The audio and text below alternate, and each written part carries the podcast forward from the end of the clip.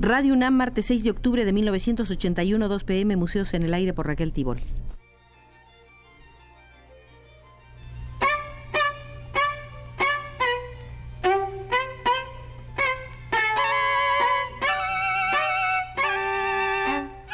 Museos en el Aire.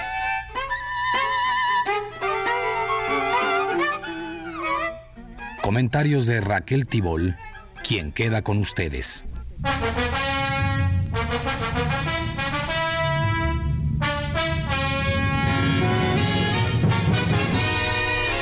Los invito a visitar una vez más el Museo de la Soberanía Cultural. Será hoy nuestro guía el actor y director de teatro colombiano Santiago García, integrante de la delegación de su país al encuentro de intelectuales por la soberanía de los pueblos de nuestra América, celebrado en La Habana, Cuba, del 4 al 7 del pasado septiembre. La ponencia presentada por el teatrista Santiago García se ocupó de la aculturación en América y los problemas de la identidad nacional y en ella consideraba que el contacto choque entre las culturas occidentales y las culturas nativas de nuestra América durante la época colonial destruyó en muchos casos casi totalmente los valores nativos y en otros produjo una interrelación, pero que privilegió a los elementos europeos sobre los americanos de los valores aportados por las culturas nativas que modificaron la cultura dominante, hay escasos estudios y estos han sido hechos desde el punto de vista eurocentrista e imperialista que considera la cultura occidental como donadora y las culturas americanas como receptoras. Pero ocurre que a largo plazo este proceso de aculturación produce una nueva cultura en la cual los elementos aportados por las culturas nativas tienen una indiscutible importancia. La cultura se produce en medio de violentos choques internos y externos de diferentes concepciones de la vida. En la Edad Media, por ejemplo, a la seriedad esclerotizada de las cortes se opone la magnífica carcajada del carnaval popular. Y esa risa grotesca es el piso de una riquísima producción que se cristaliza en las obras como las de Rabelais, Cervantes o Quevedo. Estas oposiciones crean una cosmovisión en la que necesariamente imperan los elementos culturales más fuertes y profundos, que siempre son los populares, puesto que son los que dan cuenta cabal de la compleja realidad. La cultura no es un mero inventario de comportamientos, costumbres, lengua, conceptos de un momento presente, sino además todos los elementos materiales y espirituales producidos por un grupo social. La cultura considerada históricamente es simultánea y retroactiva. Simón Bolívar, por ejemplo, es un ejemplo orgánico de la cultura americana porque históricamente están presentes su pensamiento y sus acciones.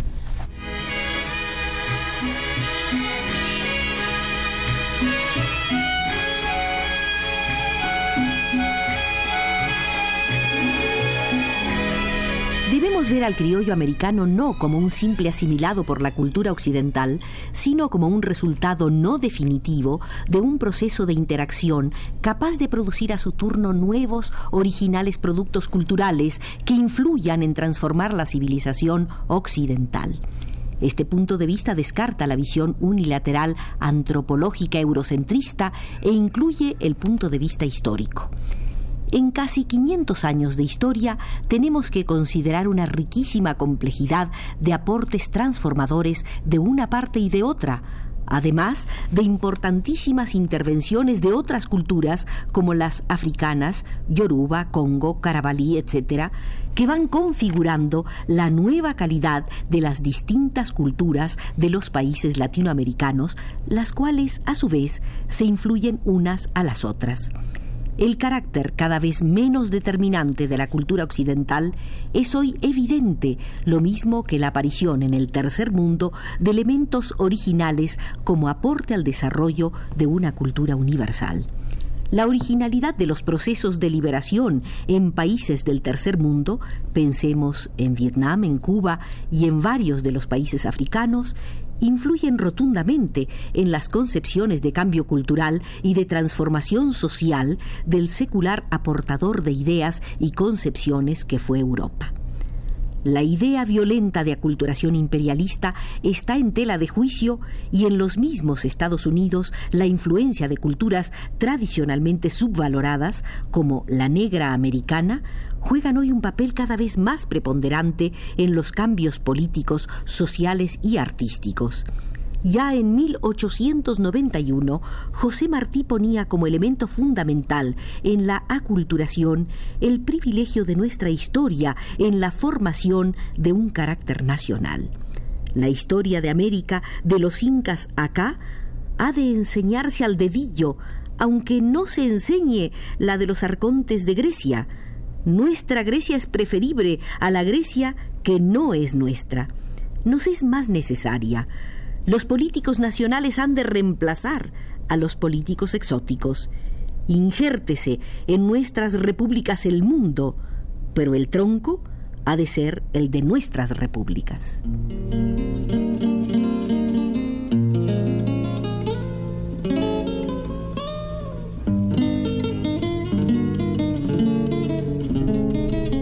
Es un medio de que disponen el hombre y la sociedad para el conocimiento, la aprehensión y la transformación de la realidad.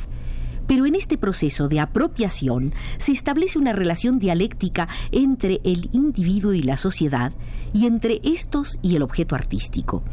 En la transformación de la sociedad se incluye la transformación del hombre como transformador de la realidad. ¿Cómo encontrar la identidad del hombre americano en el entrecruce violento de influencias dentro del caos que trata de imponer una pseudocultura servida por los medios masivos de comunicación? Las culturas producen imágenes, falsas o verdaderas, que permiten un reconocimiento por parte de los individuos de la sociedad. En el arte latinoamericano la búsqueda de la imagen en la que se pueda reconocer el hombre americano ha sido la tarea central de los mejores artistas. En el caso particular del teatro, se trata de producir una imagen en la que se reconozca el individuo y la sociedad de un determinado país y en un tiempo dado, pero entendiendo esa imagen como un elemento producido en la relación escena-público y no solo en la escena como habitualmente se piensa. Colocado el personaje en su circunstancia, tiene que responder a múltiples exigencias y ser concebido como un espacio de contradicciones. Para que el reconocimiento sea verdadero, la imagen producida en el conflicto escena público debe encontrar un punto de confluencia que podríamos considerar histórico, ya que el personaje creador de los conflictos abarca por lo tanto un tiempo histórico. Se trata de producir imágenes que sean capaces de contener una realidad vasta, histórica, aspecto diacrónico, y al mismo tiempo de colaborar en el proceso de transformación de la sociedad al ir conformando la identidad nacional, aspecto sincrónico. Pero este doble aspecto entra en relación dialéctica, ya que el individuo social, el público, en proceso de formación e identificación, a su vez colabora dinámicamente en la formación de la imagen artística. La dificultad para formar un público que intervenga en el proceso creativo es enorme, debido al bloqueo económico y a la oposición sistemática de la clase dominante que ve en este encuentro obra público el proceso de formación de una identidad nacional que pone en peligro a corto o largo plazo su estabilidad en el poder de manera que su carácter antinacionalista va siendo cada vez más evidente y va conduciendo sus políticas culturales a entablar lazos solidarios con la política cultural imperialista. Los planes conjuntos de Washington y los organismos culturales de los países latinoamericanos son a todas luces las respuestas para desviar, detener o socavar los esfuerzos de los artistas por crear condiciones favorables para el desarrollo de un auténtico arte nacional.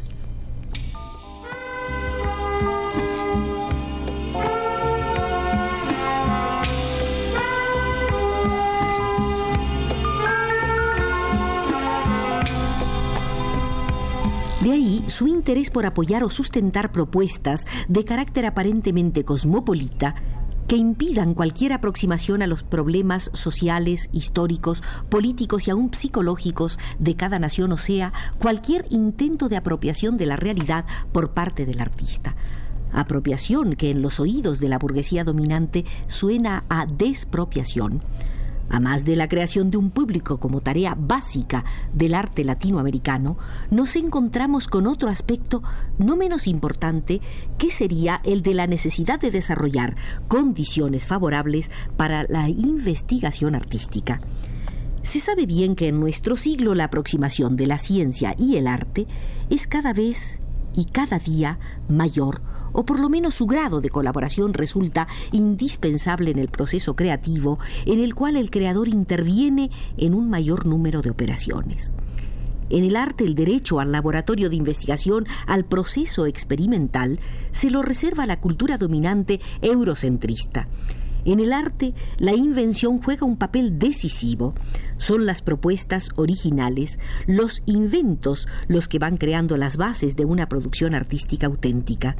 Pero estos inventos no pueden escapar de su medio real de producción, que es el laboratorio, ya sea de trabajo colectivo, como es el caso del trabajo más dinámico en países del tercer mundo, ya sea en el trabajo de experimentación individual, pero como laboratorio tiene que asumir su carácter más comprometido, el riesgo del experimento.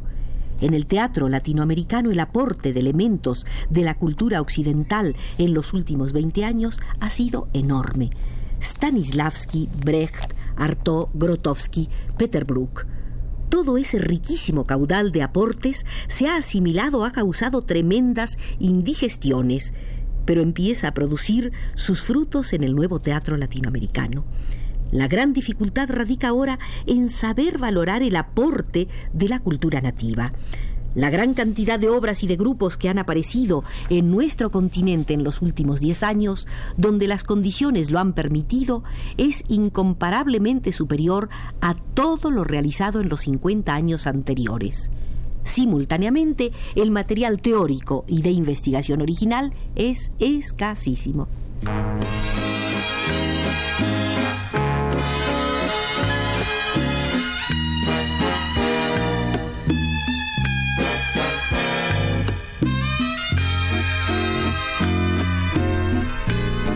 Dado el carácter sincrético innato del arte, tiene que dar cuenta de una vasta realidad en la que están incluidas las respuestas originales que produce nuestra América en el campo político y social.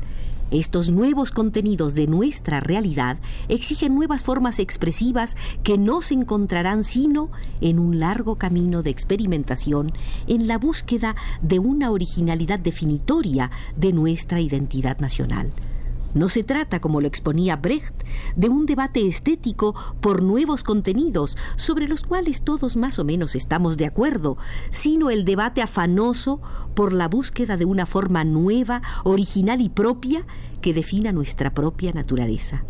Galileo no enseña solamente una física nueva, sino una nueva forma de enseñar la física. Hoy todo apunta a cambios radicales, veloces unos, lentos otros. En estos profundos cambios cambia profundamente la identidad de los pueblos de América.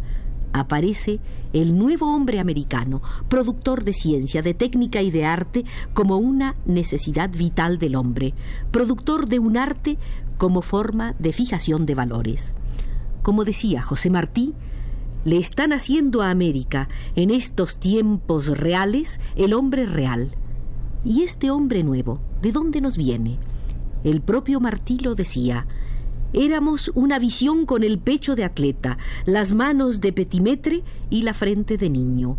Éramos una máscara, con los calzones de Inglaterra, el chaleco parisiense, el chaquetón de Norteamérica y la montera de España. El indio mudo nos daba vueltas alrededor y se iba al monte, a la cumbre del monte, a bautizar sus hijos.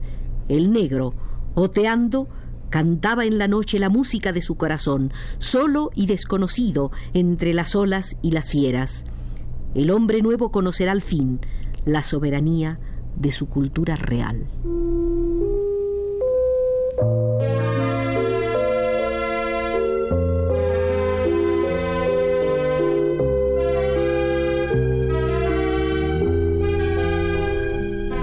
Por el teatrista colombiano Santiago García, hemos recorrido el Museo de la Soberanía Cultural de los Pueblos de nuestra América, pero ya por indicación de Jorge Castro, desde los controles nos retiramos.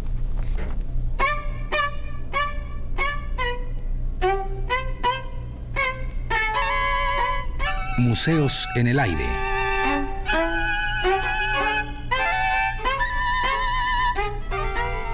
Comentarios de Raquel Tibol.